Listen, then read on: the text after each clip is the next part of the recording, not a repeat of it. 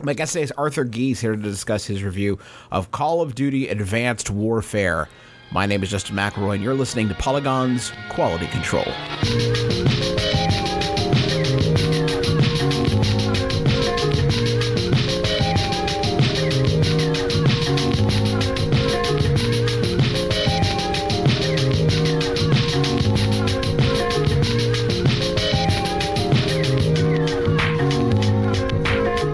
Arthur, welcome to the uh, welcome to the program. Thank you happy for to have having me. Thank you. It's my pleasure. Thanks for making the time in your schedule. I know this is a busy time of year for you. Uh, yeah, there's a there's a lot happening on, but you pressed X to have a conversation, so Press here X I to am. converse with Arthur. Um, so I, I want to set the scene here for people because I think there's a lot of curiosity about stuff like this. Uh, why uh, walk me through, paint me a picture of what a review event is like. This review as uh, have a lot of like high profile games uh, happen at a review event. Um, and, and Polygon, it should be noted, doesn't let companies pay for like accommodations. Correct. This this takes place in like a hotel typically with the companies paying for rooms and in some cases airfare. We don't accept travel accommodations like that as is noted in our ethics policy. But still, you are at a review event to review this game. So what what's that like? Uh, so typically review events are a little more reserved. Uh, they take place in like an event hall or like a hotel ballroom or something, or a smaller area meeting room. Uh, sometimes bars, uh, and some uh, publishers like Microsoft actually have, and Ubisoft have event spaces that they'll that they'll use for this purpose. Most typically, multiplayer events are held for games that require multiplayer um, ahead of time because, to be totally honest, the act of of sort of corralling uh, reviewers from all over the country and sometimes the world into one virtual space at the same time uh, is tantamount to herding cats. Uh, it's incredibly difficult to do, and often just getting everybody in a room together to organize, especially with something where they need everybody to play the same maps at the same time with the same game modes. Uh, it just makes logistic sense to make that happen in one spot as opposed to uh, to to doing it online. Uh, in the case of Call of Duty, um, obviously multiplayer is a big part of that. Also, um, security is a big concern for them uh, to not have the game leak.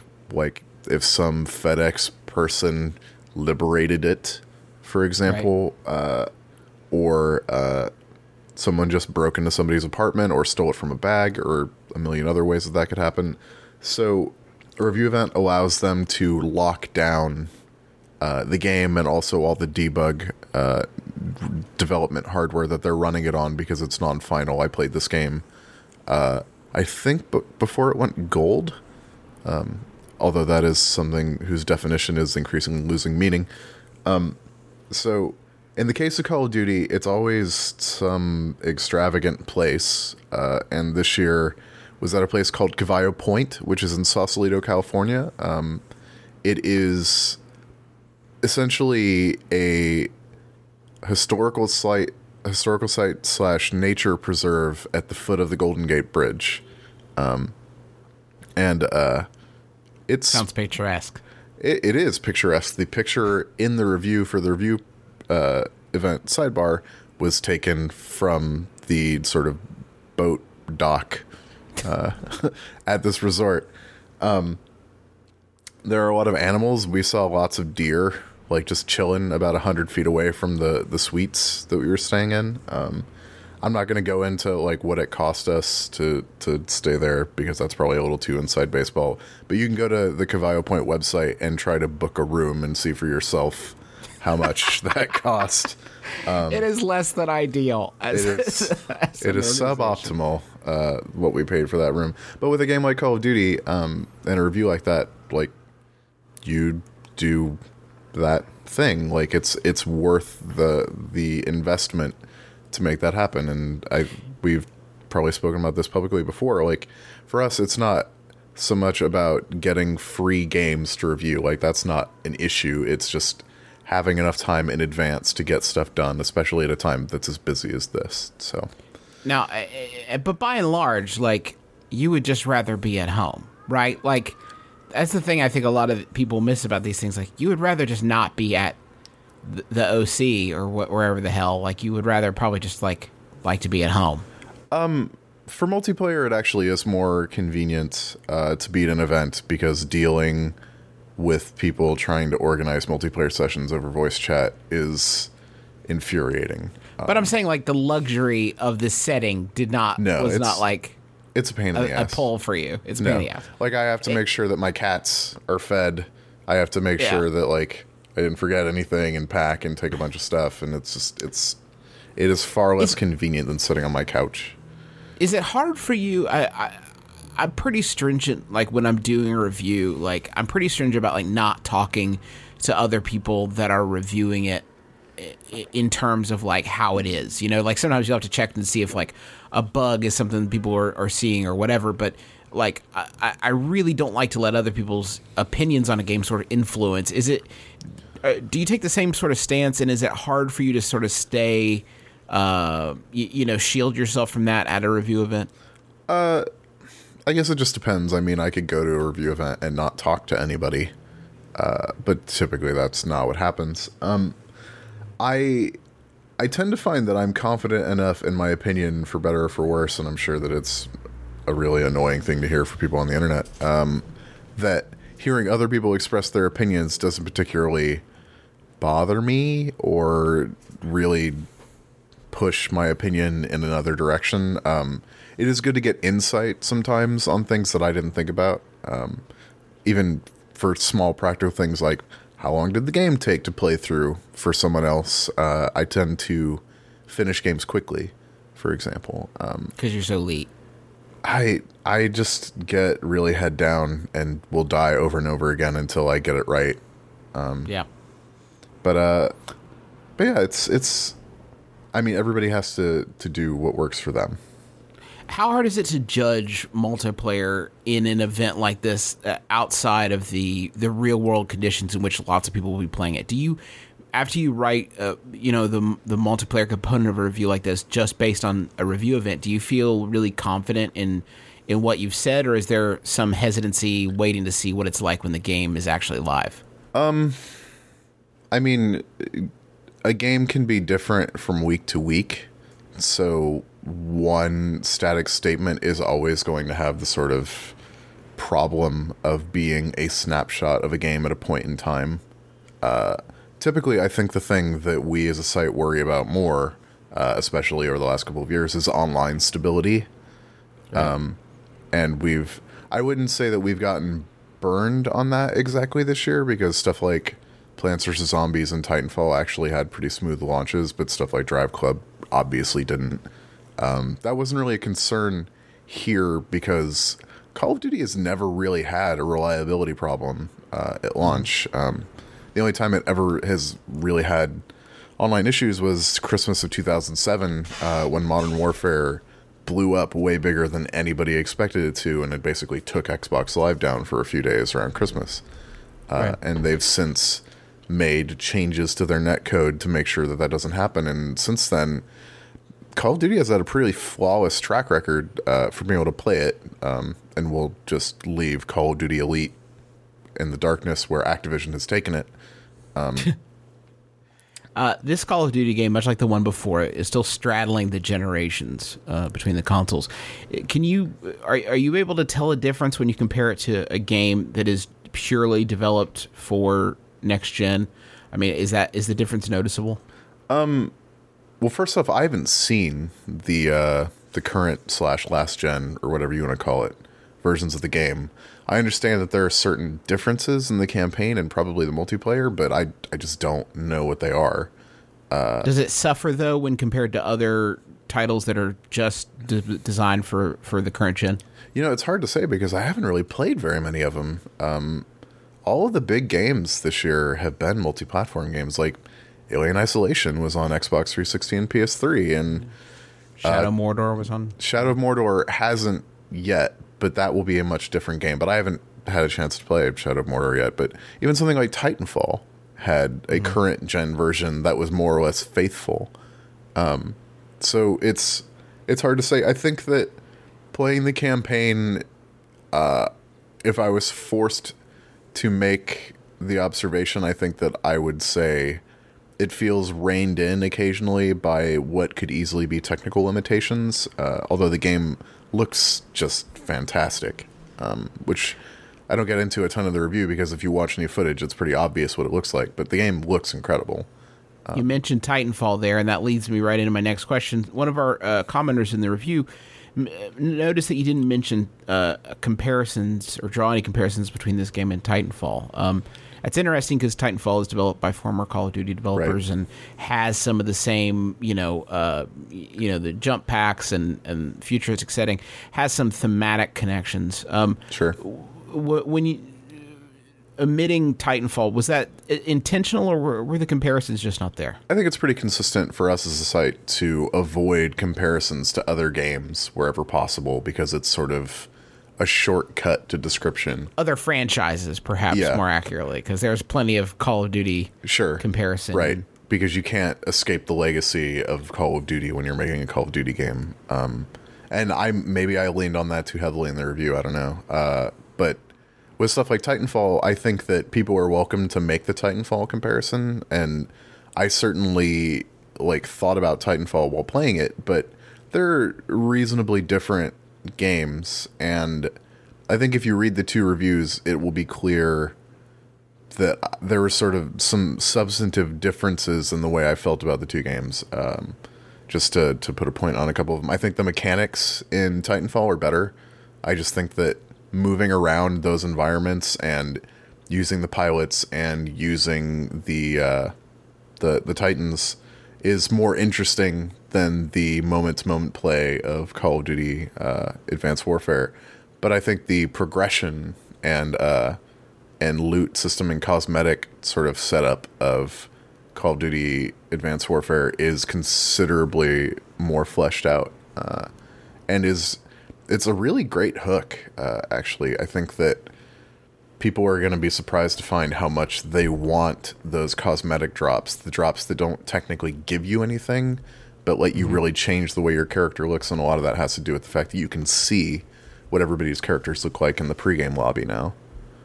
We uh we with these annualized uh, games, sometimes there can be a bit of a, fa- a, a fatigue, you know, feeling like you've seen it all before.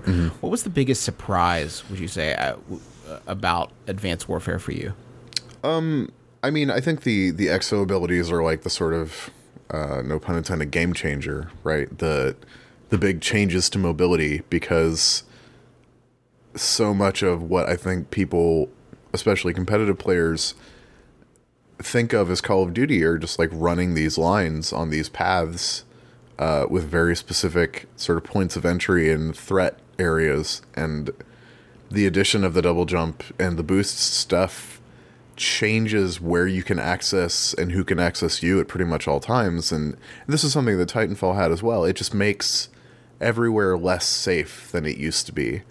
Um, it makes for a more unpredictable game. And I think more movement just allows for a lot more possibilities. Um, so I think I was taken aback a little at how fully Sledgehammer is embracing that stuff because at times it makes f- for a really unfamiliar Call of Duty experience. Um, it feels uh, often not like Titanfall so much as it does like Halo um, with weapons that kill you a lot faster.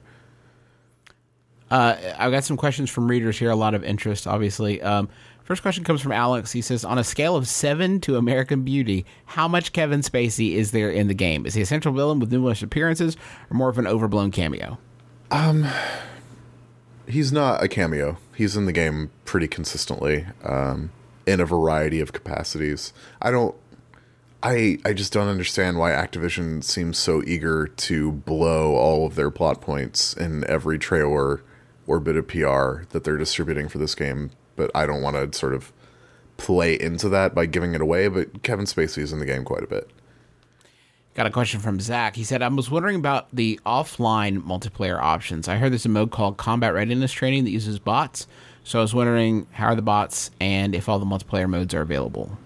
Uh, I think you can do local lobbies. I forget if you can do them quote offline, but you can locally host multiplayer games with custom settings uh, in a way that is a lot more robust than I think Call of Duty previously has allowed. Uh, combat readiness mode is is I mean, it's smart. It lets you get your feet wet with the mobility options uh, that Call of Duty allows because the gap between single player and multiplayer isn't huge, but it's there. Uh, and In terms of what? What what kind of gap? I just think that single player doesn't encourage you to use your exo abilities all the time. Um, there's more verticality in the level design, and there's a lot more going on than I think something like Ghosts had, but it's nowhere near the sort of demands that multiplayer places on you to use the new abilities that they've given you. Um, and the combat readiness stuff allows you to play in multiplayer spaces with stuff that is not as much of a nightmare murder robot as the people that you're going to play online against. Um, and this actually combines with the other sort of small, seeming seemingly small but total no-brainer awesome addition, which is the firing range. Um, so yeah, Ethan asks, and this is this is sort of touching on what you just said, but uh, in what specific ways do the possibility enabled by the exosuit help Advanced Warfare to break out of the traditional Call of Duty mod when it comes mold? Sorry, Call of Duty mold when it comes to how individual missions are designed in the single player campaign. Um like the basic exo abilities like double jumping and, and boosting aren't really utilized as much as I would have liked in the campaign, and I the maybe that's one of those sort of things that we can write off to the last gen uh, compromises that maybe needed to be made here and there. Um, but uh, it does allow for for contrivances and conceits um, elsewhere, like in some levels you have a different specific exo ability that allows for a totally different kind of level design than the series has seen before and and it actually mixes this up quite a bit to make Call of Duty levels that you've never seen before and that's something that the series has really been struggling to do for a long time. Got a question from Brian, uh, uh, and he asks, "Can Call of Duty ever go back to non-double jump based games? Movement changes seem to be welcome with open arms. Will this work its way into Treyarch and Infinity Ward's products? I mean, I I guess the question is, can they take the double jump away now that they have supplied it?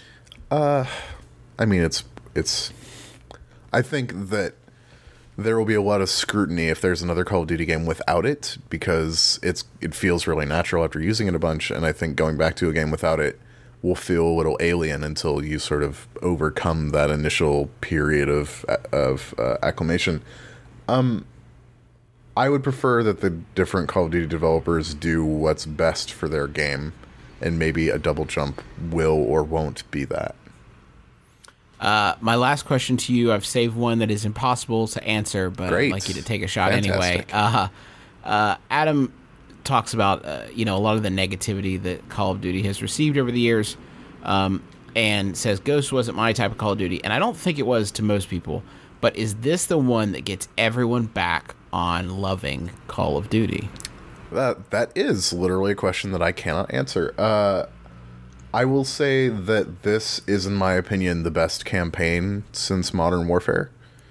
Uh, I think that it's the most exciting and quote game changing uh, additions to the series since Modern Warfare, uh, and maybe Black Ops with the Pick Ten system. Um, it's a very smart Call of Duty game. It does not feel like it's just going through the motions. It feels like a very sophisticated, forward-thinking take on the series, and I think that uh, it it deserves to be as successful as some of the previous games did by virtue of what it's doing and how well it's doing them. Arthur Gies, thank you so much for joining me. Thank you for having me. And thank you to you for listening. I sure appreciate it. If you could take a second to subscribe to us on iTunes and leave a rating and review there, that helps us get the word out. And maybe just share the show with a friend uh, if you if you would like to do that and have somebody who you think would enjoy the program. Uh, you can still email me questions about upcoming games we have uh, in the pipeline. Uh, Justin at polygon.com. We do have a quality control address, but it's not working at the moment, so bear with me. Uh, and uh, that's going to do it for us this week. For Arthur Gies, I'm Justin McElroy. Thank you for listening to Polygon's Quality Control.